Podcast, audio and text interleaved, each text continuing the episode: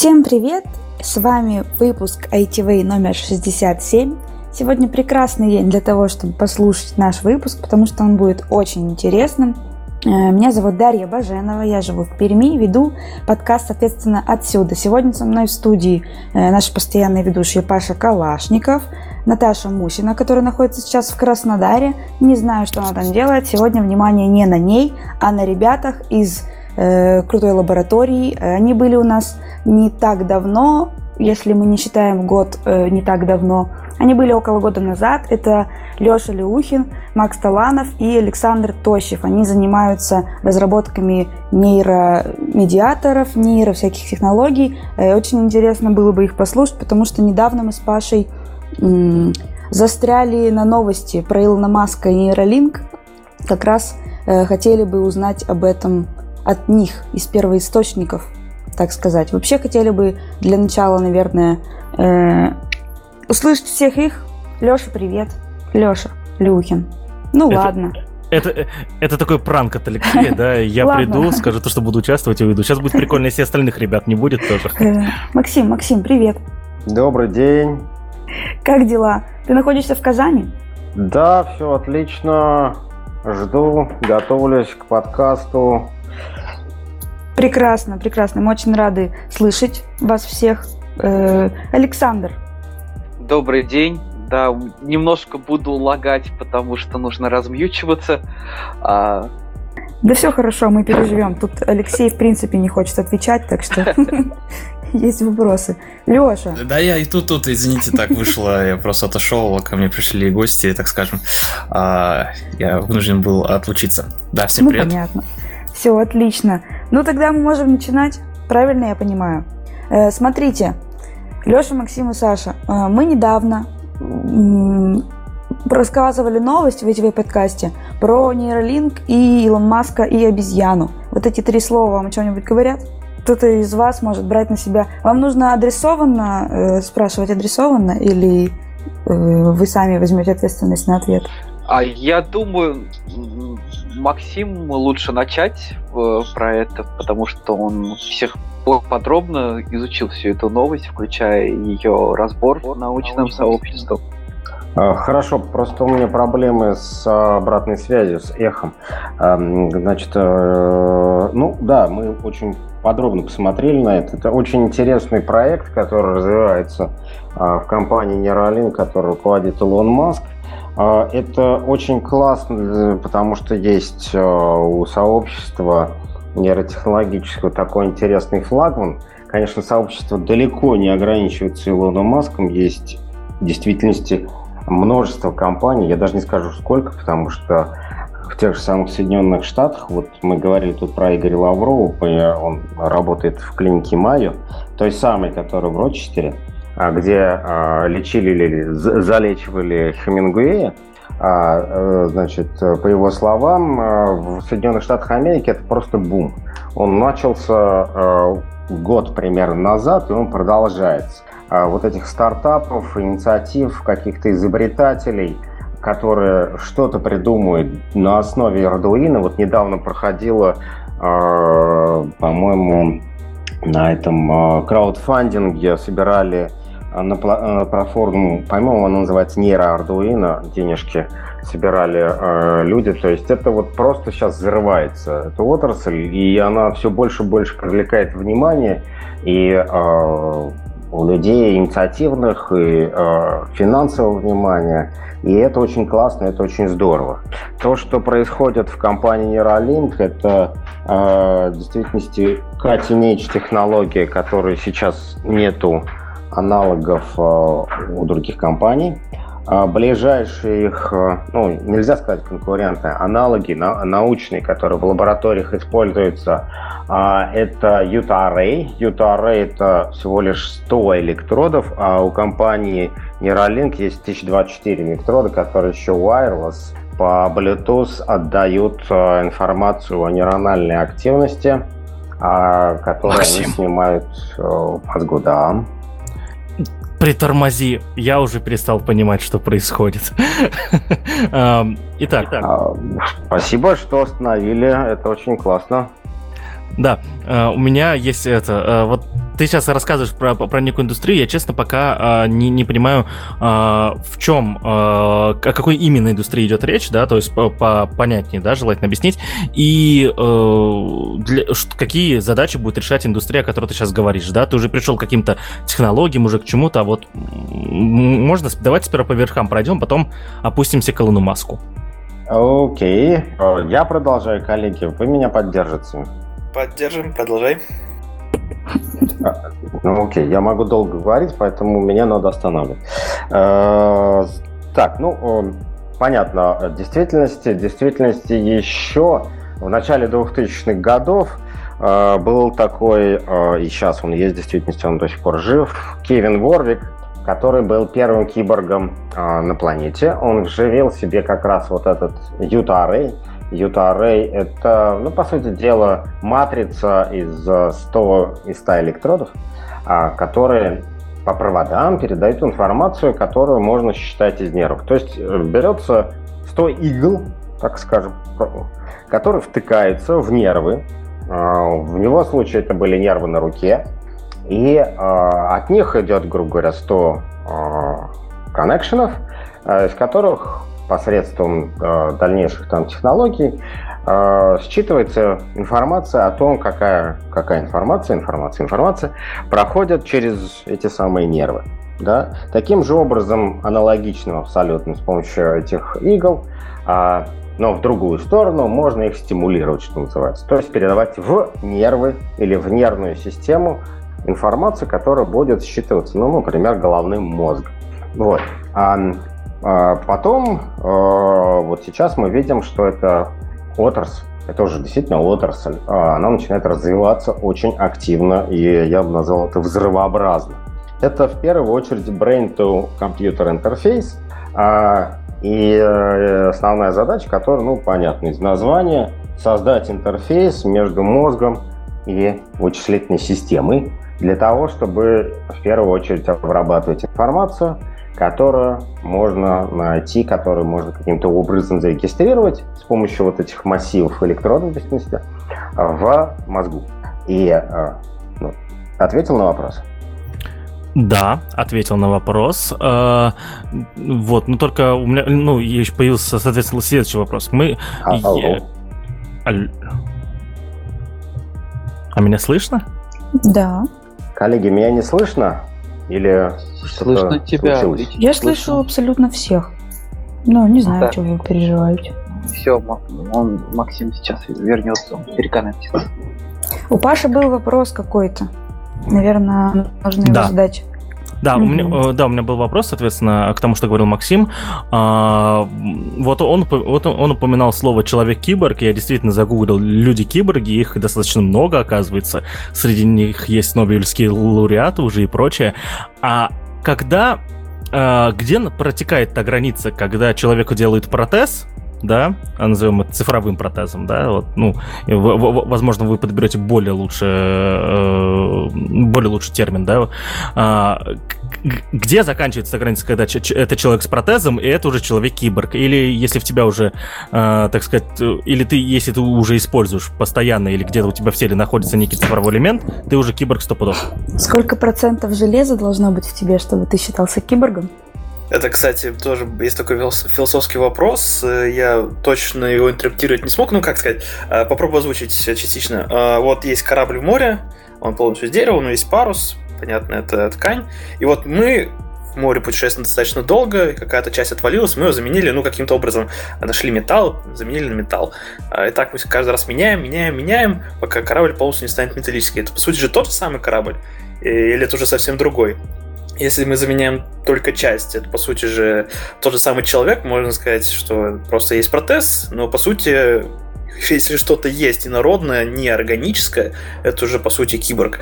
Помнится еще в 2017 году, когда участвовал на нейрохакатоне, Э, в университете Иннополиса.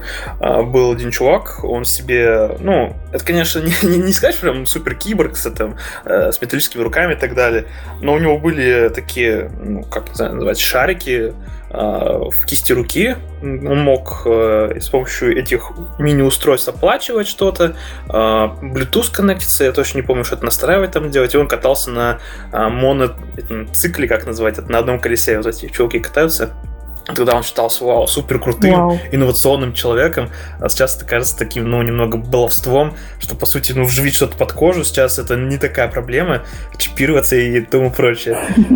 Раньше казалось, да, это что было невероятно. Сейчас уже как-то граница это смещается, нам все кажется, что киборг это уже все-таки человек, который имеет, ну, замененную часть тела. А, либо что-то вживили, заменяющую, ну, деятельность э, человеческого тела, допустим, там мыслительный процесс или там двигательный процесс, вот я бы считал таких людей уже киборгами. А так, что вживить мелкое, ну, баловство нет. Еще не киборг. Если, то есть, ты можешь назвать предмет, который ему вживлен, типа бионическая рука, тогда называешь, это бионическая рука. Если ты не можешь в комплексе собрать, то тогда он уже киборг. А еще возникают другие вопросы с этим связанные, соответственно, вопросы юридические и, э, как, как называется, ну, в принципе, человеческие, да. Вот, допустим, если э, э, произойдет некая плохая ситуация, ужасная ситуация, человеку оторвут руку, да, это, это нанесение ущерба здоровью. А если человеку во время драки сломают, сломают киборг руку, это порча имущества или нанесение вреда здоровью? Вот, э, тоже хорошие вопросы. Вот, я, я, я думаю, что мы через пару лет в подкаст подкаст позовем какого-нибудь юриста, который нам будет рассказывать, э, к чему все это приведет. А, то есть, подожди, по этой логике, то, что я вакцинировалась, это не значит, что я стала киборгом? Это, я тебе больше скажу, насколько я знаю, это даже значит, что ты и, и не защищена от болезней, из а, все, все, все действие этого, все действие вакцины, насколько я понимаю, закончились через полгода, да? Если уж вот, да? Я же правильно понимаю, Даш? Да. Вот, ну. Ну, так что лучше бы это... Лучше бы чипировалось, да, это хотя бы было бы навсегда. Вот, у меня тогда, соответственно, я попрошу Максима продолжить немножечко. А, а, а, прошу прощения, я, у меня был, были проблемы почему-то с коннекшеном. Я не знаю, на, на чем прервался. Если вы меня как-то подтолкнете, то я продолжу. Давай постепенно переходить к Илону Маску. Вот, то есть вот... Я, я, я... Угу. А, ну, о, я говорил о Кевине Ворвике, который был первым киборгом на планете. И еще в начале 2000-х он соединил свою нервную систему с нервной системой жены. То есть э, брали, э, сенсоры были воткнуты в руку жены, и через усилители, через фильтры передавались его э, нервную систему через тот э, массив Йота о котором я говорил, значит, а, и он мог чувствовать движение руки своей жены. Это абсолютно героический поступок с э, моей точки зрения, в особенности с, с точки зрения с, э, для, а, а, для ее жены, которая очень смелая женщина, безусловно. И что происходит сейчас и что происходит с Илоном Маском? Вот, э, вот это направление киборгизации, так скажем, да, мы э, ну, в лаборатории мы иногда называем это э, киберпанк-революцией. И студентам я так это называю, представляю. Может быть, э, это громко звучит, но это то, что сейчас происходит. А, оно приходит э, из лабораторий, оно приходит в промышленность. Илон Маск э, обещает и последовательно действует в действительности в этом направлении – выпустить массовый а, brain-to-computer интерфейс. Это его основная цель, а он, и он, значит, действует последовательно. Вот мы видим, сначала у него были эксперименты на крысах, Потом он представил э, прототип на свинках. Теперь в этом году он представил прототип уже на обезьяне. Это такой, э, так скажем, типичный и стандартный путь испытания медицинских устройств, который принят э, во всем мире, не только в США, и он последовательно движется к человеку.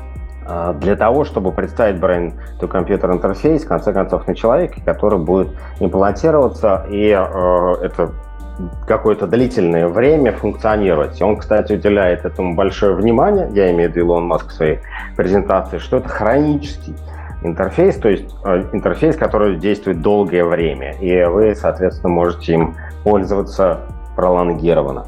И э, это одна из основных проблем других интерфейсов, которые были ранее представлены, э, потому что здесь мы имеем дело с инвазивным, это значит действующим через кожу, но он предлагает использовать радиоканал, через кожный радиоканал, Bluetooth именно.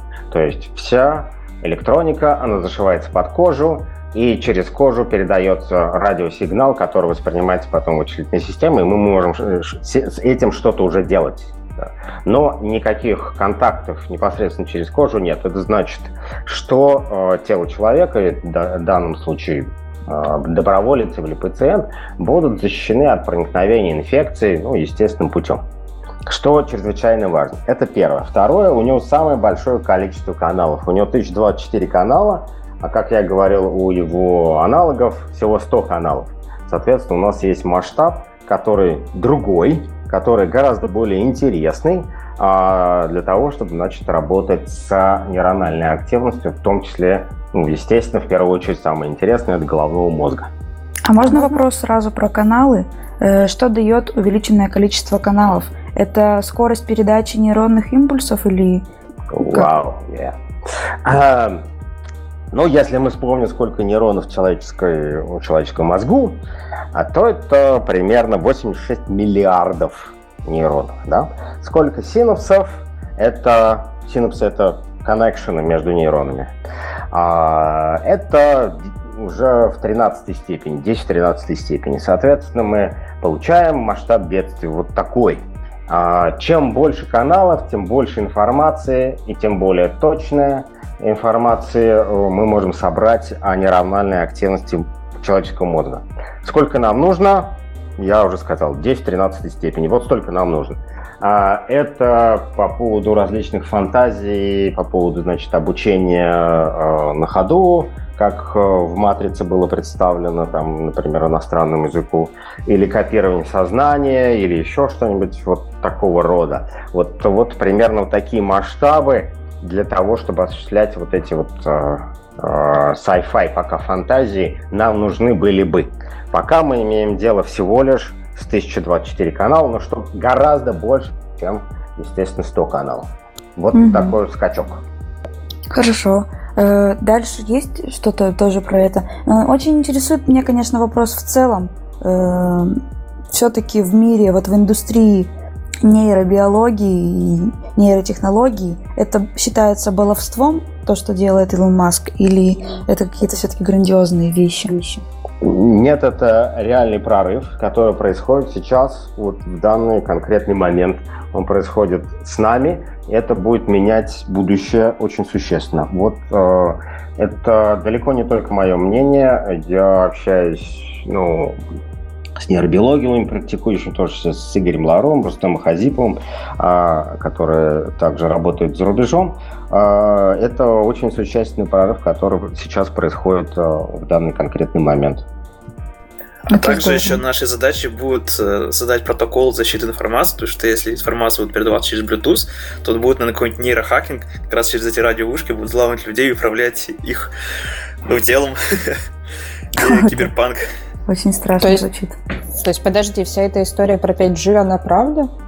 Но если вам что-то имплантировать под кожу, непосредственно устройство, управляемое каким-нибудь протоколом, известным Bluetooth и каким-нибудь еще, то перехватить как-то информацию, незашифрованную информацию и что-то сделать. Но опять же, это устройство только для считывания. То есть, по сути, мы можем просто получить информацию, но мы не можем в мозг непосредственно передать ее. Это уже другой интерфейс. Machine to brain, а тут brain to machine. В этом есть разница. Поэтому мы управлять не можем, но мы можем считать информацию. Mm-hmm. Коллеги, ну, как бы, э, если не полушутливо рассуждать, а серьезно, то нет. Простой вопрос нет. Если полушутливо, то, ну да, конечно, это будет возможно как-нибудь сделать в будущем там и так далее. А в целом технология пока вот она только появляется, да, я имею в виду промышленные технологии, да, не лабораторные, не лабораторные прототипы, а, а такие, чтобы можно было это использовать массово. Вот, то есть в большом количестве случаев я имею в виду не единицы, даже не десятки, а может быть сотни, тысячи, чтобы это появилось у такого количества людей. А с медицинским диагнозом, а может быть и без медицинского диагноза. Конечно, людей даже с медицинским диагнозом, которым это очень нужно сейчас, прямо сейчас, уже миллионы во множественном числе. А, Поэтому вот в первую очередь, естественно, Илон Маск и говорит о полной травме спинного мозга, о э, инсультах и так далее. Этим людям очень нужен такой интерфейс, это правда. А, о, о том, чтобы это стало вот как бы массово доступной как телефоны, э, технологии, это еще нужен какой-то скачок, это еще нужен какой-то шаг. И тогда, наверное, мы окажемся вот в обществе, э, что называется, Ghost in the Shell, этого японского мультфильма 95 -го года, когда, возможно, будет киберхакинг и так далее. Но мы должны прийти к этому еще. А, и там 5G или 6G или сколько бы там G это не было, а, тогда это станет возможным. Но пока не сейчас. Мы должны пройти этот путь. Он еще не пройден. Ну, именно какой-нибудь интерфейс мозга, да, ну вот я сейчас гуглил новость, э, кардиостимуляторы уже взламывали от компании Medtronic. Mm-hmm. Два человека, они заметили, что обновления ПО для кардиостимулятора передавались по незащищенному протоколу, и поэтому они могли незаметно для врача-контроллера управлять функциями гаджета, там, менять количество ударов в сердце. Это очень по злому. Если про это так быстро сказать, это, это очень по злому. Ну, насколько я помню, конкретно этот э, взлом был только с исследовательской точки зрения, уж никак не с какой вредоносной. Как, собственно, вообще первый вирус в мире тоже не, не имел э, ни, никаких задач что-то уничтожить. Ну, да, они просто показали, что вот надо на всякий случай защищать, это понятно. А в целом массовости никакой не было. Но, с другой стороны, это же всегда история начинающаяся. Просто мы бы такие решили проверить, а потом уже начинаются придумывать всякие истории про разрушение. И это, конечно, не есть год. Да.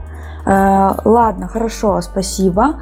Есть у нас еще вопрос, который мы бы хотели задать. Очень интересует всех, как же Стивен Хокинг э, передвигался на своем кресле, как оно работало. Можете вы об этом нам рассказать что-нибудь?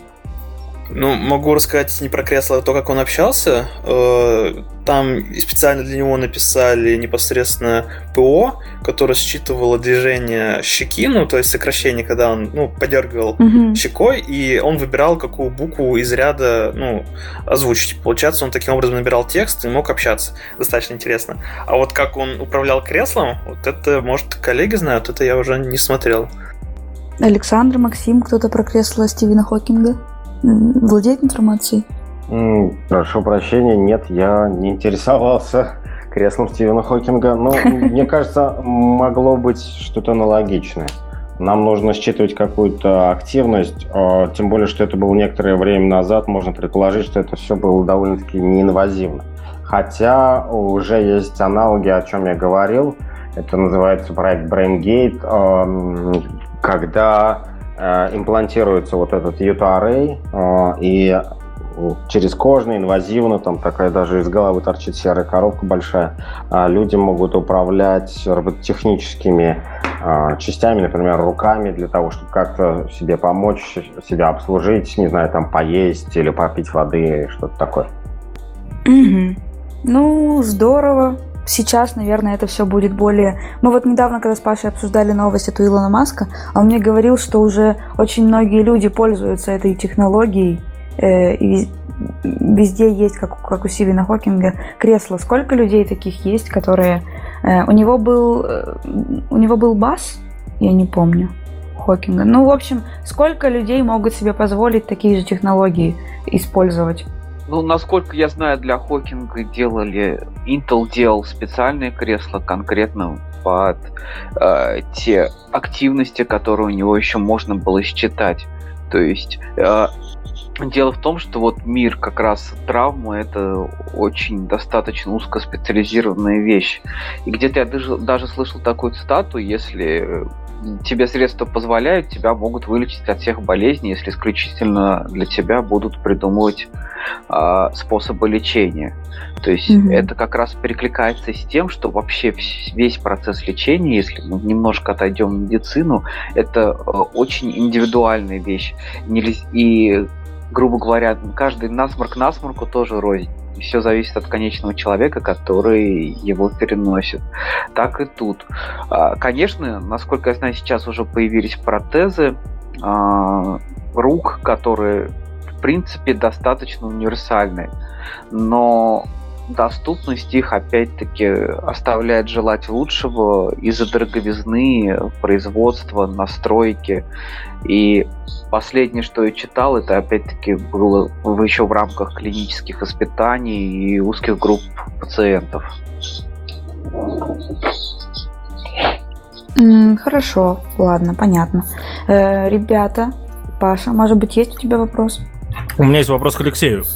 Я когда, когда я у него спрашивал, и мы договорились про вот, этот, э, про вот эту запись, я ему сказал то, что, ну вот, мы не поняли, в чем прикол а, про Илона Маска, потому что а, потому что уже очень много а, вот есть таких систем, которые управляются с помощью мозга. Он меня в этом моменте высмеял, и мне интересно, если если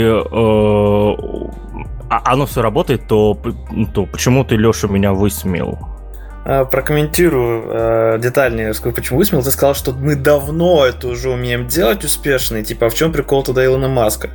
А, как раз я был на выставке, наверное, года три назад на сказании по нейротехнологиям, и там, а, наверное, вы даже, может, такие аттракционы сами в них участвовали, вам надевают на голову такой небольшой, как шлем, там есть э, датчики, ну, по сути, это как электроэнцефалограмма, только упрощенном виде, а, и вам дают вертолетик. Вот говорят, вот вы можете управлять вертолетиком силой мысли. По сути, это просто рандомное считывание какой-либо информации с мозга, с шумами и прочим, и просто это как-то конвертируется, интерпретируется и передается на вертолетик, чтобы он там вверх, вниз, лево, право летал. Это на самом деле, ну, не серьезно, но Илон Маск позволил инвазивно уже точно определять активность э, коры головного мозга определенного участка. Если мы вспомним, там есть очень много отделов мозга, отвечающих за каждое действие, за э, сенс, ну, за сенсорику, за моторную активность, за там, аудио, визуальное представление и так далее. Так вот, я высмеял именно тот момент, когда сказал, мы давно это уже умеем. Э, ну, в то время это еще было как-то несерьезно. Сейчас мы уже продвинулись гораздо глубже, когда мы можем, э, как уже говорил Макс, тысячи электродов этих, э, если вы, может, даже видео смотрели, как это шьют, грубо говоря, э, в мозг эти электроды вшивают, это очень завораживающее зрелище, и можем уже конкретно точно определить активность, а не так, просто надели любому человеку шлем, вот что-то там считали шумами, и вот, пожалуйста, смотрите, мы умеем считывать информацию с мозга. Вот это было несерьезно, сейчас стало все по-другому. То есть проблема Даже... была в слове «давно», я правильно понимаю, Леш? Да, проблема была в слове ну, «давно». Еще кроме давно, я бы хотел сказать, что э, как на самом деле, насколько э, я знаком с областью считывания именно снаружи мозговых сигналов, это всегда есть вещь очень неточная. Это все равно, что вы пытаетесь через стенку что-то расслышать. А, и то, что и находится в более глубоких слоях мозга, deep brain, так называемый, оно вообще снаружи для считывания недоступно. А попытка спротезировать и подключиться точечно к, э, к определенным областям мозга, вот они буквально только недавно начали осуществляться.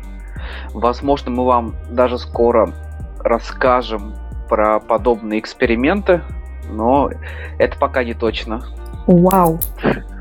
Э, уважаемые слушатели, если вы хотите, чтобы, чтобы... Э, вам скоро рассказали про вот подобные эксперименты. Э, переходите по ссылке поддержать подкаст внизу, становитесь нашими патронами на Boosty, и тогда будете точ... и тогда всем вам точно все расскажут, простите. Может, чуть дополню. Коллег в действительности не абсолютно правы. То, что открывает Илон Маск, а, его подход, его устройство, а, реальное инвазивное устройство, это возможность протезирования, нейропротезирования, причем очень интересного с точки зрения того, что мы теперь этого пока нет у Илона Маска, но другие, может быть, люди будут с такими идеями, и мы теперь можем заменять часть нервной системы, часть мозга вычислительными устройствами, а, коль скоро, а, если, конечно, они воспроизводят это ну, с точки зрения математических функций. И таким образом, а, с помощью вот подобных устройств, которые, кстати, у Лона Маска они еще могут стимулировать в действительности в обратную сторону передавать, то вот, допустим, возьмем случай инсульта. Человек со здоровым телом, у него погибают нейроны в коре головного мозга или в подкортикальных даже структурах, о чем Саша, кстати, правильно говорил. У, у Илона Маска длина электродов до 4 сантиметров, и они, в общем, могут даже и глубже проникать в мозг, то есть даже и под кору головного мозга могут а, опустить электрод. Соответственно, можно стимулировать. А это значит, что можно как бы нарастить или дополнить поврежденный мозг электронным устройством, которое будет заменять часть функций поврежденного мозга. Головного или, например, спинного мозга, если мы говорим о травме спинного мозга. Вот это, это радикально все меняет. Это, это уже не просто ЭЭГ, который там считывает ваши в действительности очень грубые активности, проникающие через череп, и э, в действительности ЭЭГ регистрирует токи на коже, вызываемые нейрональной активностью головного мозга, что, естественно, правильно Саша говорит, совершенно не точно. И вы можете управлять этим вертолетиком. Здесь прорыв в том, что мы начинаем дополнять нервную систему. Мы можем теперь дополнять нервную систему с помощью вот этого интерфейса, внешними устройствами. Мы как бы выносим часть нервной системы за пределы человеческого тела. Вот это вот революция. Это очень здорово звучит, если это будет действительно так. Это прям, ну, волшебно. А, у меня есть два предложения. А, первое. А, давайте называть устройство и проект не проект Илона Маска, все-таки с ним ассоциируется слишком много всего, а именно нейролинк, да? Ну, что, ну, ну, чтобы было понятно, и бренд э, все-таки больше запоминался именно про вот это. И второе предложение. А, Даш, а, я, я понимаю, что Максим эксперт, и когда он говорит про разные корыги головного мозга, его активность, ты все понимаешь, но вот нам с Мусиной, я уверен, что сложно. Вот, и, и отфильтруй, пожалуйста, о каких именно частях мозга идет речь примерно, наверное, для вот тупых? Ну, существуют просто разные зоны мозга. Ты же представляешь, есть верх, есть чуть поглубже. И тут говорится, он говорил про инсульт, когда э, часть мозга, условно говоря, отмирает и говорит про то, что ее можно будет заменить э, какими-то вот устройствами от нейролинка или э, какими-то другими, правильно? Ну, в общем, какими-то устройствами, которые будут замещать вот эту вот отмершую часть мозга, и, соответственно, функции, которые за которые отвечала эта часть мозга, которая отмерла, они не умрут, не уйдут, а восстановятся, будут прежними. То есть человек ничего не потеряет. Согласен. То есть это устройства, которые, получается, не заменяют э, некие куски мозга, а именно э, как-то мотивирует их не отмирать и жить дальше? Или я все еще не понимаю? Нет, они не смогут жить дальше, потому что, ну, насколько я знаю, это участок э, некротизированный, отмерший, но они будут э, восполнять функции отмершего участка, если, насколько я поняла. Ну, давайте я э, проведу такую аналогию да. очень грубую. А, вот, допустим, у вас э, там включается 4 лампочки, и один провод э, рабочий перебил. Вы ищете один конец провода, который к лампочке выходит, и другой конец, который идет от источника питания. И между ними проводите соединение. А теперь представьте, что этот провод еще заставляет лампочки мигать или считывает еще некую дополнительную информацию, согласно от условий среды, начинает э, лампочку включает-выключает. То есть, ну, вот такая достаточно грубая аналогия на восстановление э, активности и проводимости. Ну, Максим, Я может думала, меня скорректировать клетки... более с медицинской точки зрения? Я думала, что клетки мозга, ну, допустим, если брать инсульт, они отмирают и не восстанавливаются. И думала, думала что, что как раз это вот... Правильно, да. То есть я говорил о том, чтобы заменить часть нервной системы электронным устройством. Не восстановить, не восстановить а заменить. Заменить, да. То есть, э, э, ну, восстановительной медициной э, занимается с другой точки зрения, с точки зрения Okay. А, э, исследование того, чтобы не образовывалась так называемые э, шрамированные э, ткани или глиальные клетки. Сейчас начинаем углубляться, это не важно. В общем, для того, чтобы можно было их восстановить, нужно проводить там немножечко другие операции. Это не электронными устройствами обычно делается, это делается с помощью определенной биохимии, проращиваются нейроны и так далее. Это активная область исследования, которая пока, к сожалению, не дала особых успехов. Но э, ученые в области нейрореабилитации очень активно туда смотрят.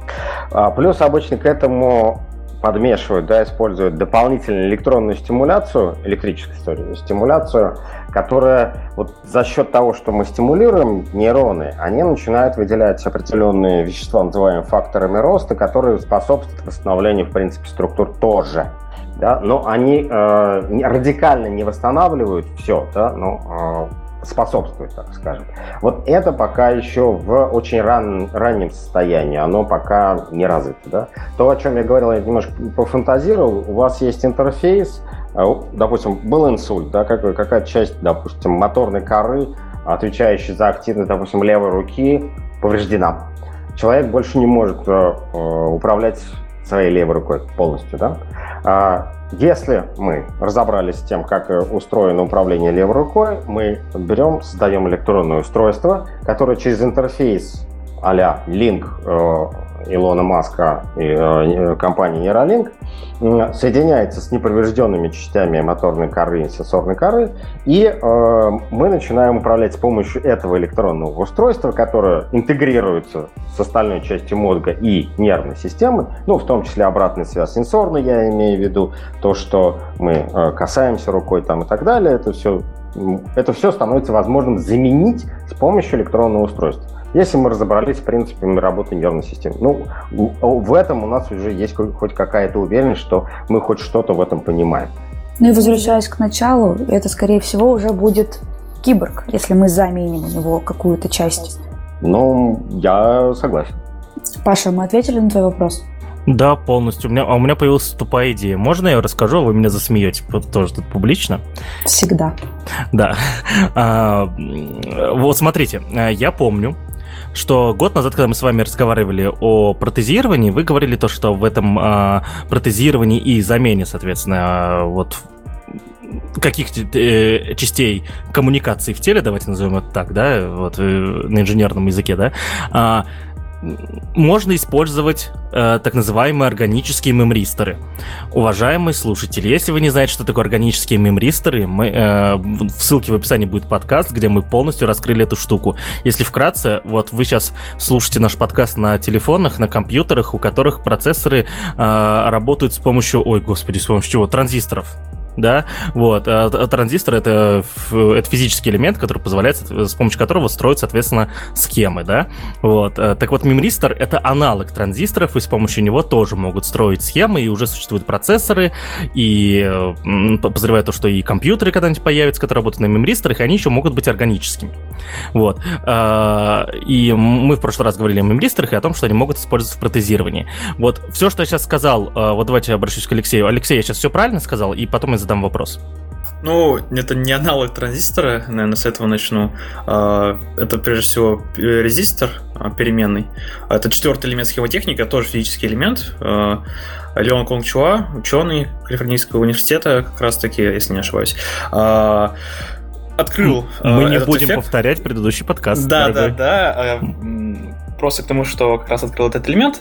И вот с этого хотел как раз начать. Это не аналог, но да, мы можем использовать мемористоры для э, хранения информации, для обработки информации. Как раз таки вот я сегодня до подкаста зашел на э, один журнал научный, и там сегодняшний, сегодняшнее прям издание, где как раз информация о том, что одна группа ученых использовала мультиканальный процессор э, для обработки этой информации нейронной активности на основе мемристоров. А, то есть уже применяют мемристор для того, чтобы анализировать информацию непосредственно с коры головного мозга человека достаточно эффективнее, энергоэффективнее, чем э, делать это с помощью фоннеймовской архитектуры, как раз таки построенной на транзисторах. А в целом, по поводу э, протезирования, э, если эти мемристеры, ну, если помнишь, они были тогда большие, где-то с ноготь, э, чуть побольше, если их сделать гораздо меньше и сделать прям целый массив, э, то думаю, тоже этот одинок раздел фантазии, но мы сможем имплантировать непосредственно в участок мозга человека или часть тела человека для того, чтобы обрабатывать информацию и создавать новый выход из этого устройства, которое, в принципе, как будет работать как аналог э, поврежденного участка. Если мы сможем его так создать, обучить, потому что мемристеры, они тоже меняют свое сопротивление в зависимости от входного тока. Чем подаем больше, тем выше э, проводимость и наоборот. Вот. Э, это тоже немного из области чуть фантастики будет, но мы к этому стремимся, уменьшаем, то есть миниатизируем, э, делаем все это гораздо эффективнее, и, надеюсь, в скором времени, на нашем веку, надеюсь, э, мы уже можем лицезреть непосредственно киборгов с органической частью. Но у органики есть проблемы. Коллеги подтвердят, когда мы с ними, с мемристерами органическими работали, они имеют такую тенденцию, как любая органика, умирать. То есть у них тоже есть такой некий жизненный цикл, э, здесь какое-то время их работы, какие-то температуры, когда они уже ну, могут иссякать, они могут работать неправильно, ну и, в принципе, отмирать. Их нужно будет заменять. Заменять еще раз, ну да, как э, пересаживают органы, они тоже органы имеют какое-то э, время работы. И вот Но... у нас возникает вопрос, да, вот, вот э, Александр, с твоего позволения сейчас э, перебью, у нас возникает вопрос, вот я как раз про вот эту замену говорил, да, то, что неорганические, они отмирают, а вот скажите, пожалуйста, сейчас ведь есть, есть способы э, лечить э, некоторые болезни с помощью лазеров, да, э, я сейчас такой вот, типа, вот чувак, который читает, вот, я не знаю, там, газету «Известия», да, чтобы вы понимали, кто я такой, а, а, да, в плане медицины, а, и я подозреваю то, что э, по какому принципу происходит лечение, да, то есть э, лазерный луч, лазерный луч, который имеет определенную мощность и частоту, вот, э, он воздействует на некоторые, соответственно, ткани э, и заставляет эти ткани, соответственно, менять свою, ну, свой химический состав. Ну, ты про кожу говоришь сейчас, лечение кожи, да, какое-то? Ну нет, я, нет, я там слышал, что и внутри там что-то уже могут, типа через кожу светишь, там типа пау. Глаза же лечат как-то, хотя там э, есть перед глазами несколько слоев, которые нужно пройти. Вот, да, они прозрачные, типа того, но вот и там вот там, ну я видел, я видел, короче, потери. С глазами вообще другая история, это они просто срезают часть. Там да, там отрезают. И, да, просто срез. Это короче... я тебе могу рассказать как человек, которому так сделали. Короче, я смотрю Россию один, не спорьте со мной, там все правду говорят. Так вот. Нет, возможно, со стволовыми клетками как-то них воздействие какими-то не знаю, лучами лазера особой частоты, может как-то и можно с помощью биохимии сказать, что вот ствола клет, клетка изначально может превратиться, допустим, в клетку для печени, или для сердца, или какую-то мышцу и так далее. Мне кажется, вот это вот можно. Но то, что ты говоришь, это странно, конечно. Так вот, вот, вот, вот то, что ты сказал, да, вот как раз вот с помощью лазера можно менять э, состав и связи, я подозреваю, в некоторых тканях и клетках. А, а представьте ситуацию, когда, соответственно, э, уже технология работы протезов на мембристерах э, отточена, на органических мембристерах. И вместо того, чтобы их э, менять, соответственно, резать человека, можно будет просто с помощью лазера запускать некие химические процессы, которые будет, будут твою же ткань органическую превращать в мембристеры. А вот теперь скажите мне, в каком моменте здесь у меня ошибка? Ткань в мембристеры? Нет, курил ваша ну вот, не, ну, ну погодите, вы мне говорите органические мемристеры. Какая там органика? Что, что там именно в этой органике? Полиэтиленгликоль, если не ошибаюсь, и есть еще какое-то что тут, думаю, по деталям уже Макс вспомнит. Полианилин и полиэтилен. Да, да, да. Вот э, э, используются два вещества сейчас. Но вообще мы ведем с у нас есть проект э, с Институтом органической химии и Курчатским институтом, э, в котором как раз производится поиск более устойчивого сочетания этих э, органических веществ. Сейчас на скидку не скажу каких. В общем, это в поиске для того, чтобы как раз они были более устойчивы дольше жили, чем... Ну, то есть это та проблема, которую Лешка как раз и говорил. Вот. Это, это не белки, это э, ну, как бы другие просто органические Биополимеры. Да, а, это другие, значит, органические вещества из белков под влиянием лазеров. Я думаю, вряд ли мы сможем что-то такое получить. Идея очень интересная, забавная, требующая очень много исследований. Вполне вероятно, когда-то о, о чем-то подобном можно будет говорить, но пока, пока это крайне рано говорить. Я думаю, что здесь очень такая хорошая химия, биохимия, да еще под влиянием лазера должна а, работать. Ну, тут просто скорее невозможно пока что сделать из одного состава другое, чего нет. Ну, понимаешь, Паша, что у них разные абсолютно составы, что в человеческих клетках содержится белок, и из белка невозможно сделать э, мемристеры, которые не содержат его пока что. Может быть, потом в дальнейшем. Э, но еще круто в твоей идее, э, что это э, неинвазивность, потому что все всегда стремлятся, стремятся к тому, чтобы как можно меньше проникать в человека. Короче, я понял, я придумал э, очень крутую идею для научно-фантастического романа, походу, только что. Вот, это единственное применение прямо сейчас. Вспомнил, что еще мы мемиристеры пытались воскрешать даже э, с помощью как раз химических процессов э, окисления восстановления. Если не ошибаюсь, э, Макс, может, какие-то детали как раз просто про воскрешение, грубо говоря, Я думала, клеток. Вроде, вроде там держали не под это, по, sorry, в парах кислоты мы их держали в действительности для того, чтобы восстановить их химический состав. А, это пока вот ну, такой процесс, он совершенно неестественный, но это ну, все-таки это просто химическое соединение.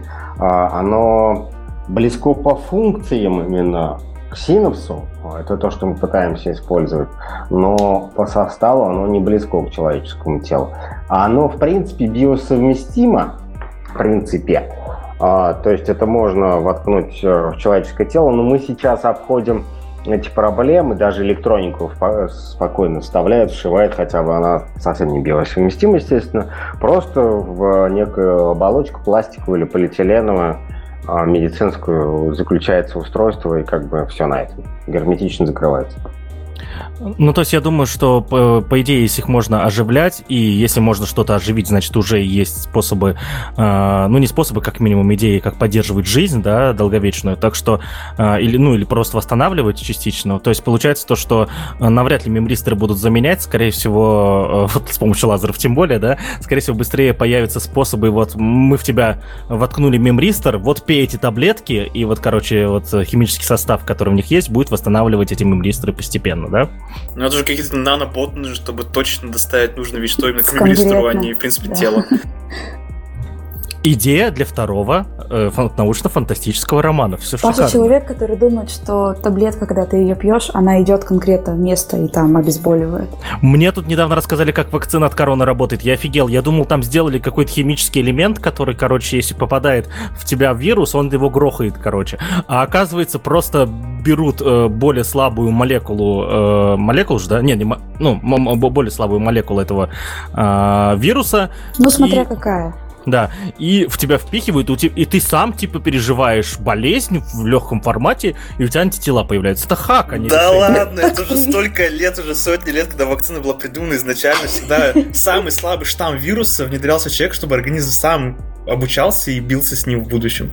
Come я on. вот этого не знал. Я серьезно, я уверен, что большинство людей просто не думают это об этом. Это один из видов вакцины. Потом есть это живая вакцина, а есть другие вакцины, когда тебе не, не этот вирус э, вводят. Вот есть у нас даже сейчас несколько видов вакцин от коронавируса, одна из которых Чумаковская, она живая, вводит малые дозы именно коронавируса. А есть та, которая спутник, там вводят вообще даже не коронавирус, там вводят аденовирус. Это разные, разные вещи. Ну, короче, есть разные пути прививок. И мы про это тоже, Паша, разговаривали в каком-то из выпусков. А вот потому что Калашников поп-культуру не поддерживает, а смотрел бы с нами сериал «Великая», знал бы, как вакцинация от оспы проводилась. А, вы знаете, коллеги, я, наверное, сейчас немножечко вас поддержу. Я показывал недавно студентам значит, ролик про Кевина Борвика, вот как раз про то, как он вставляет Юта Арей себе в руку, управляет там, он роботами управлял и соединял свою нервную систему с нервной системой жены. У студентов была такая потрясающая реакция. Они сказали, это же чипирование!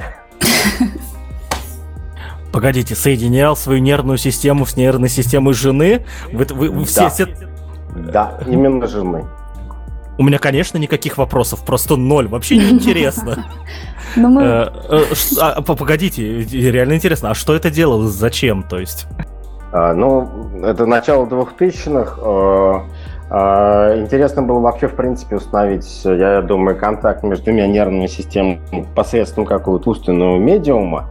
И а, так как у него был имплантирован вот этот UTA-арray, то есть массив из 100 электродов э, в его руку, то есть его нервную систему ну, в руке, он мог чувствовать этим UTA-арреем через, то есть своей нервной системой он мог чувствовать какие-то внешние воздействия. Ну, например, он дальномер таким образом, а, лазерный дальномер интегрировал. То есть цифровой дальномер передает а, через, а, соответственно, контроллер, передает сигналы, ну, электрические сигналы в его нервную систему, и он вот как бы в руке начинает чувствовать расстояние до предмета. А, И э, он попробовал таким же образом из своей нервной системы, то есть управляя рукой, он, э, сидя в Нью-Йорке, управлял рукой робота в Рейдинге. Рейдинг это в Великобритании, то есть через интернет, естественно. А, И потом он еще вот вдвоем с женой, они сделали еще один эксперимент, то есть жене ставили два электрода в нерв на руке, а, который как раз и управляет движением ладони. И когда а, и, и его соединили электрическим путем через, естественно, фильтры и усилители с юта-арреем, то есть массивным электродом в руке Кевина Ворвика. А, И, соответственно, когда жена управляла рукой, то есть сгибала руку, а, посредством, естественно, активности, нейрональной активности, эти, э- эти импульсы передавались через электронную схему в, а, э, в нервную систему Кевина Ворвика. И он чувствовал сокращение, то есть вот эти вот импульсы, которые сокращают а, руку, то есть двигают рукой его жены. Я собираю вещи, еду за город писать в научно-фантастические романы. Это что? э, Погодите, то есть э, чисто теоретически а, а, то, то есть, погоди, это все, все тоже происходило через интернет, да, с какой-то задержкой, или в одной комнате сидели все-таки? Про интернет это управлялась роботехническая рука, да, через интернет. А, думаю, да, там были задержки, но это не, не, не так страшно, да. То есть у нас, ну, типа аватара получается, да. У Кевина Ворвика есть нейр- нейрональная активность, она снимается, обрабатывается, и мы через интернет начинаем управлять роботехнической рукой где-то далеко, ну, за океаном, да, через океан. А, вот, ну, вот примерно так, да. Он, с Паш- Паша спрашивал скорее про жену, да? Про А с женой в одной комнате сидели, да. Ну, ну, я уверен, что через интернет это тоже можно будет сделать. Если сработало так, то и сработает через сеть тоже, только со своей задержкой.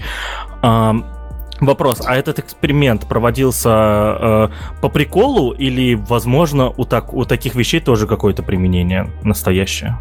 Я видела минималистичную версию э, вот таких вот штук. Это парные браслеты для людей, когда, ну, там, типа, мне и вот мужчине. Я вот нажимаю, например, на браслет, и у него эта часть браслета вибрирует. Вот такую видела.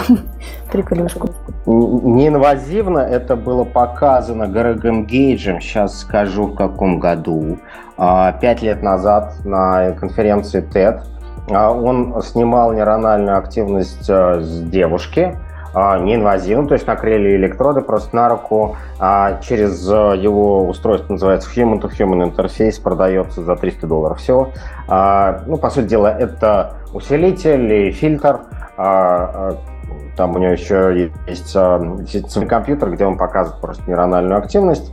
И, и потом это переда- передавалось на молодого человека. Таким образом, за счет нервной нейрональной активности, которой девушка управляла своей рукой, она еще и управляла аналогично а, рукой молодого человека. То есть она тоже сокращалась. Ну, девушка сжимала руку, поднимала кулак, грубо говоря, да, а, вверх вот таким вот характерным движением, и таким же образом а, управлялась рука. Вот, а, вот такой чипирование. Зачем это нужно? Ну, опять, это все brain to machine интерфейс для того, чтобы мы могли снаружи каким-то образом управлять нервной системой. Травмы спинного мозга, инсульты, ДЦП, ишемия. Вот, пожалуйста, легко. Для чего это нужно?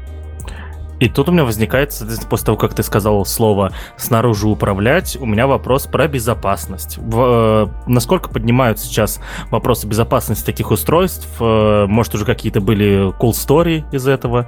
Вот. Э, вообще, вот, вопрос про безопасность. Чем сложнее протест, тем я думаю, что легче его будет взломать так или иначе. Вот. Что с безопасностью делают? Ну, как раз ты пропал на какое-то время, мы обсудили взлом кардиостимулятора, э, то, что смогли показать, что могли управлять сердцебиением э, вне э, врача, то есть вне его внимания, смогли контролировать. А так, в целом, про безопасность, может, Саша скажет э, какие-то идеи, как он представляет от себя. Ну, это ровно та же безопасность, которую у нас мы используем в компьютерах, те же самые антивирусы или возможность создания защищенного протокола, который взломать нельзя. Ну, есть такое правило, если один человек смог что-то создать, другой обязательно сможет это взломать. Но э, просто акценты, когда, видимо, это будет популярно, будут смещены уже в сторону безопасности. Но научная фантастика, которая тот же самый киберпанк, э, ну, такие классические рассказы Граф Ноль, там как раз неплохо людей взламывали. И у них что-то переставало работать, они переставали двигаться. Это вполне реальность, если все то, что мы, о чем мы говорим, будет развиваться стремительно. Сейчас еще развивается квантовая криптография, сверхзащищенная сеть и так далее. Думаю, вот, наверное, она будет использоваться в купе с протезами, чтобы полностью защититься. Ну, мне кажется. Было бы прикольно так наблюдать симбиоз технологий, новых технологий вместе друг с другом, чтобы сдать что-то третье новое.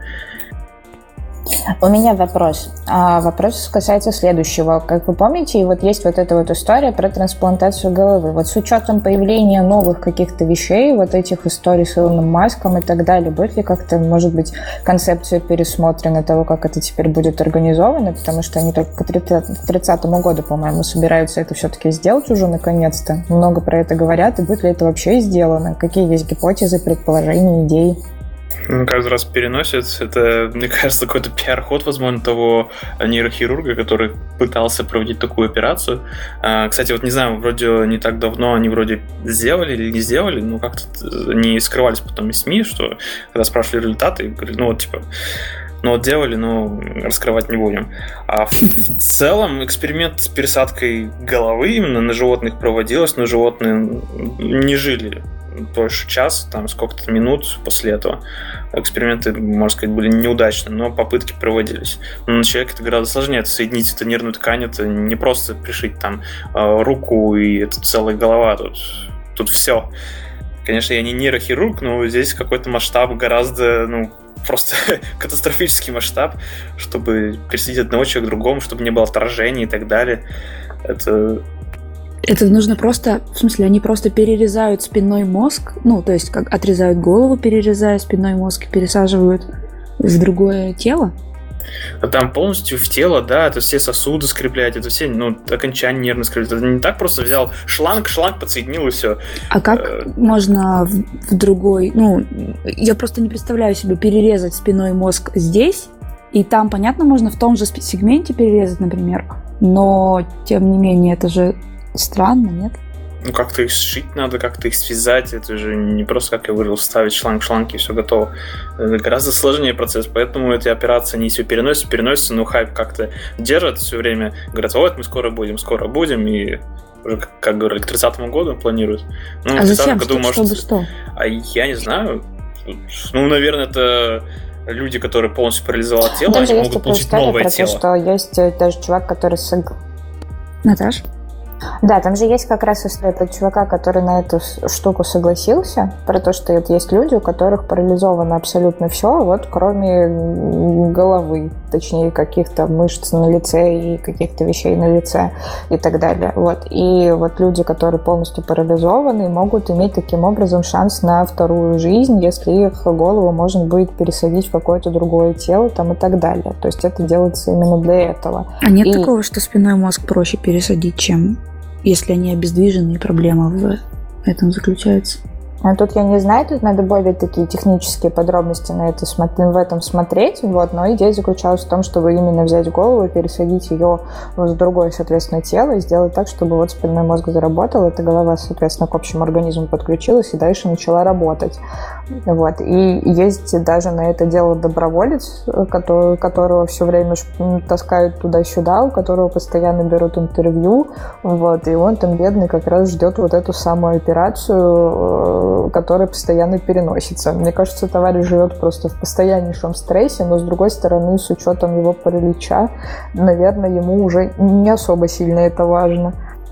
Вот, но Мне еще него... кажется, пересадить спинной мозг ничего не проще, потому что ну, есть атрофированные мышцы, а их же тоже нужно восстанавливать, и само тело может повредиться из-за там, травмы. Эм, насколько это быстрый процесс? Ну, быстрее, чем голову пересадить человеку. Это же... А, ну, к 30 году он уже, да, мышцы, наверное, восполнит. То есть, погодите, то есть я могу много-много-много жрать, становиться толстым, а потом мою голову пересадят, и я буду опять красивым и худым? Ну, потом она просто прогнется под тяжестью. просто. Да, она прогнется под тяжестью твоих щек, и ничего не получится. Ты сломаешь сам себе позвоночник своими щеками. А еще круче, если мозг э, как бы отделить, и ты был бы в каком-то аватаре, и тело меняет хоть сколько, какое-нибудь механизированное. Просто так есть датчики там и так далее. Но не опять биологическое тело, чтобы умереть, а чтобы мозг как-то сохранить. Как есть там в некоторых супергероях, там, как а Крейг там тоже. Ну а, вот, да, я про это. Голова такая в животе. Это же уже давно придумали в черепашках ниндзя, и тем более Паша периодически пытается косплеить Кренга, поэтому... Э, простите, наши уважаемые гости, наши уважаемые слушатели, за то, что мы кому-то испортили аппетит, кому-то испортили научный настрой. Вот, у меня, соответственно, тогда э, вопрос есть, э, наверное, следующий. Мне кажется, мы достаточно поговорили про сами протезы.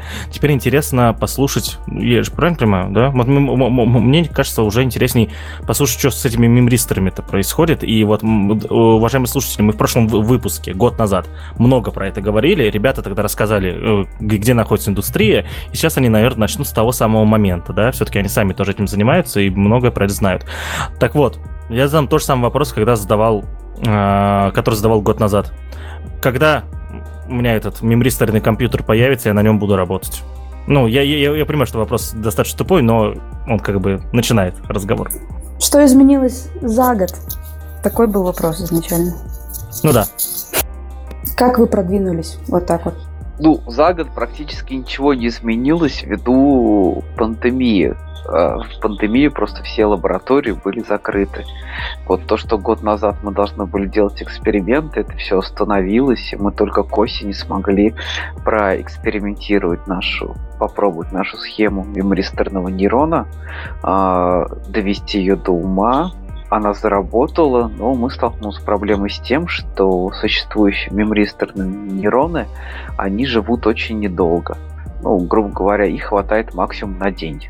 А Почему? Да, нестабильные технологии производства, нет промышленной технологии производства и консервирования свойств.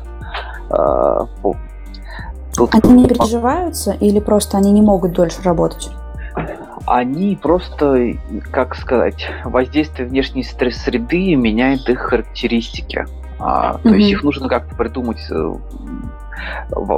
консервацию промышленную, чтобы внешняя среда не так влияла. Но опять-таки это дело техники и дело времени. А прошлый год все, всю вот эту индустрию, которая не являлась критической для а, мира, он просто ее заморозил. И сейчас только-только все это начинает восстанавливаться и исследования продолжаться. Но, тем не менее, а, я, насколько понимаю, вы пришли к нам с какими-то все-таки новостями. Да, не именно из вашей лаборатории, а еще из других мест по, по этим всем поводам. Можно еще, наверное, Макс или Саша сказать про дипломников, которые по мемристерам занимаются искусственным нейроном. Что-то можно из этой области рассказать, думаю. Просто я про них знаю, что они есть, эти люди, которые занимаются, пишут диплом. А конкретно у вас какие детали есть? Ну, как бы Саша в действительности все практически сказал. То есть больших продвижений в области мемористорных технологий нет. Это очень интересная область, которая развивается, но э, так сказать, бум и хайп, в отличие от э, нейроинтерфейса и э, то, о чем мы нейропротезирование, нейротехнологий. А таких, которые позволяют Brain и компьютер интерфейс, там сейчас не происходит. Поэтому мы и говорили так долго в основном про это и фантазировали про это, потому что здесь происходит взрыв. Э, это взрывообразное развитие. А э, мемористорные технологии, у них бум был некоторое время назад, когда это, в это вкладывались очень многие компании, в том числе Intel, Huawei и так далее. А, и в итоге это пока еще не привело к каким-то прорывам. А, а, ну, проблемы, проблемы две. Вообще есть два направления мощных в мемристорах. Это органические и неорганические мемристоры.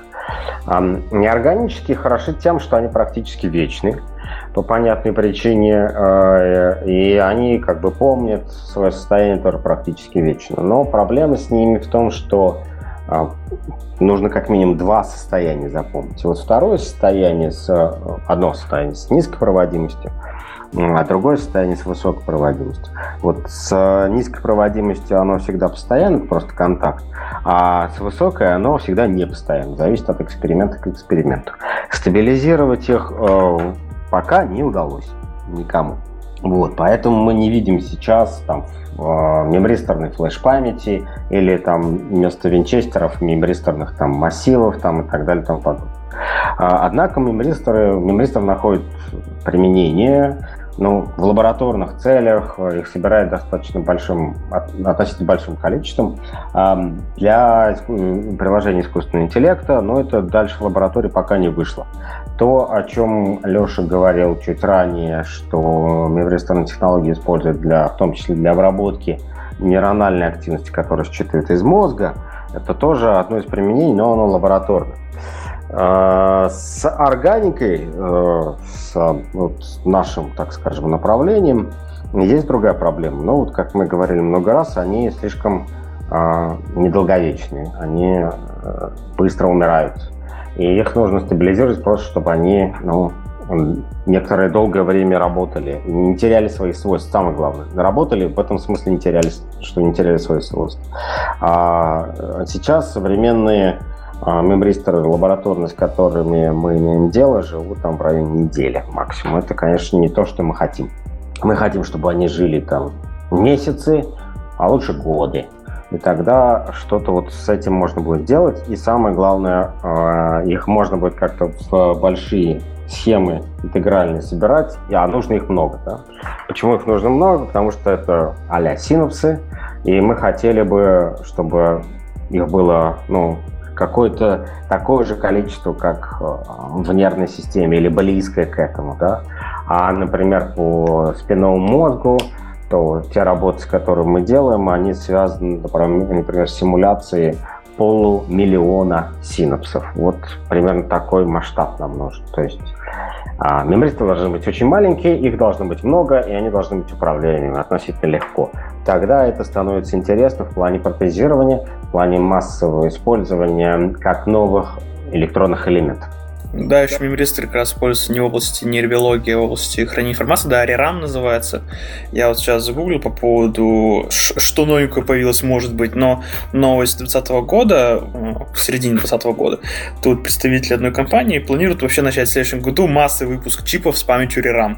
Но вот уже 21 год, э, почти середина, год прошел, сейчас пока вроде новостей не слышно, либо это опять пиар-ход, что мы заявляем, что уже будет промышленный, ну не мы конкретно, а компания, которая тут это разрабатывает, будет промышленный выпуск массовый, а, пока не ясно, почему нет, что какие-то, может, тоже проблемы появились, а, но тут они еще ссылаются на том, что RAM уже выпускали с объемом 256 килобайт, и емкостью 1 мегабит представлял компания Panasonic.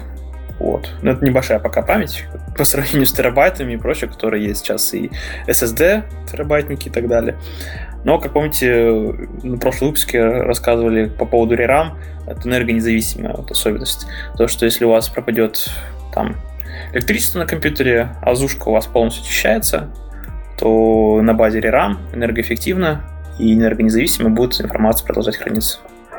Нас опять надо доводить до ума, это тоже в стенах лаборатории, но в этой новости говорили уже будут промышленно, вот пока, пока не ясно. Угу. Хорошо. Какие-то еще есть новости из мира технологий? у вас, которым вы хотели поделиться с нами? Почему-то так печально.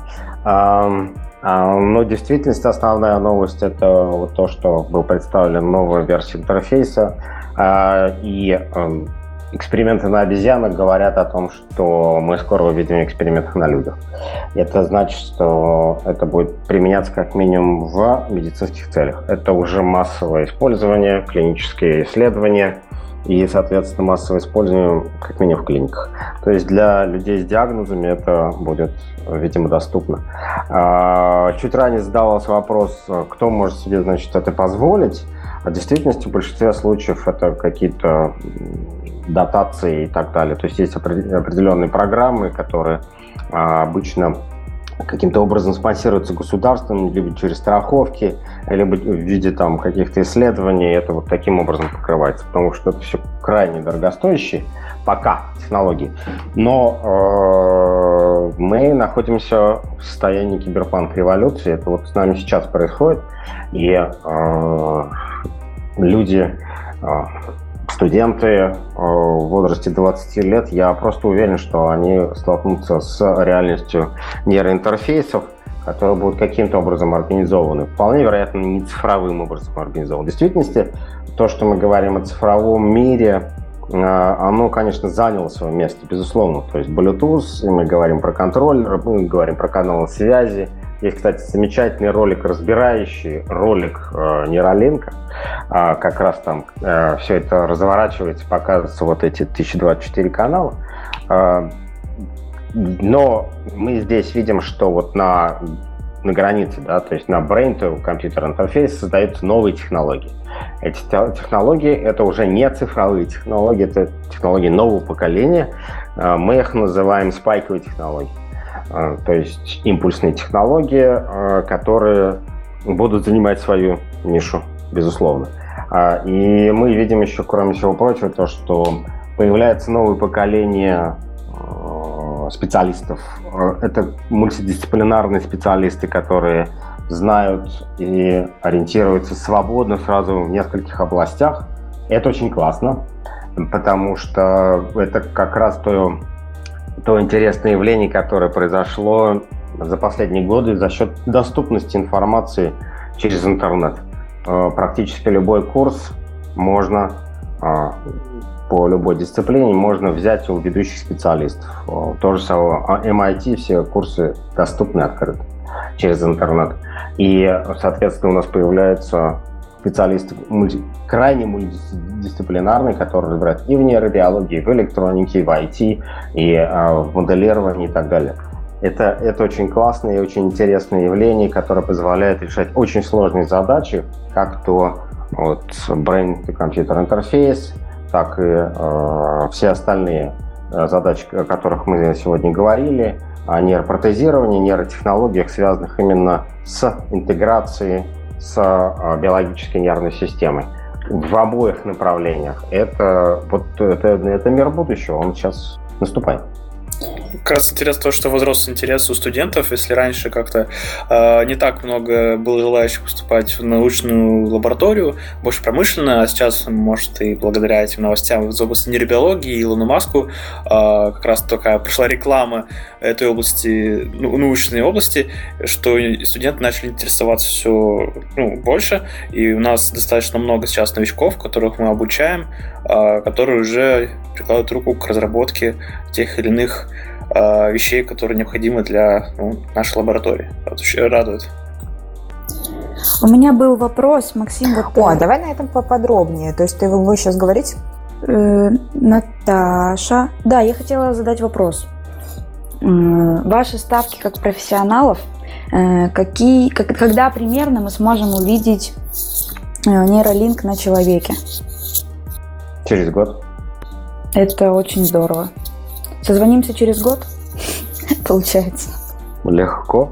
Я думаю, это будет очень интересно, это вызовет просто массовый эффект. А мы увидим еще большую волну интереса, инвестиций и а, просто а, стартапов и вообще общей активности в комьюнити, которая а, будет просто ну, захлестывающей. Это будет... Мы увидим еще одну волну киберпанк-революции, да, безусловно.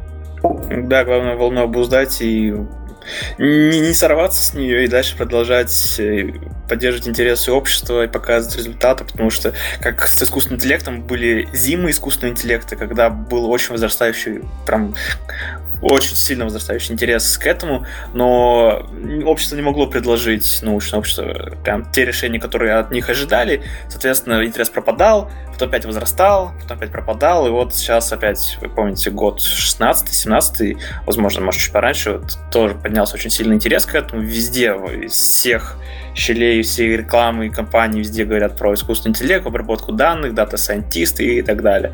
Вот надеюсь, что эта волна э, нейробиологии в этой области, она так быстро не стихнет и будет продолжаться и лавинообразно показывать новые результаты. Как раз Макс э, э, Вчера тоже делали запись, видеозапись, он рассказывал, что научное открытие проходит в нейробиологии, там раз в неделю появляется новое.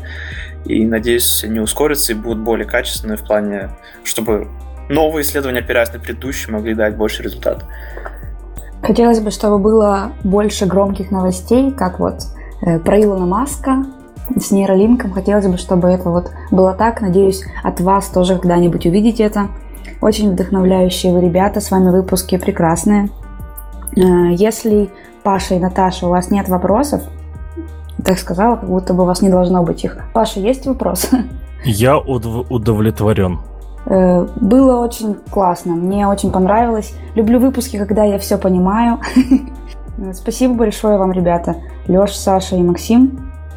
Спасибо. Очень круто. Спасибо, Очень круто, созвонимся. Э, вот это был выпуск ITV. Пожалуйста, послушайте, сказала я об этом в конце. это очень-очень классный выпуск. Я надеюсь, что После него э, будет также какая-то волна новенькая у нас, по крайней мере, в чатике ATV. Э, волна интересующихся нейробиологиями. Если что, уважаемые наши слушатели, если вы находитесь в чатике ITV в Телеграме, ссылка на который есть в описании, там э, Алексей, э, один из наших гостей, тусуется постоянно. Максим и Александр тоже, кажется, заходили, или, или, я могу что-то путать, но потом вроде бы ушли. Алеша там постоянно, можно его э, тягать, или как это называется? Ну, привлекать к, к привлекать, да, привлекать к ответственности за слова, что называется, да. Э, ну все, Тогда мы с вами прощаемся. Спасибо вам за сегодняшний день.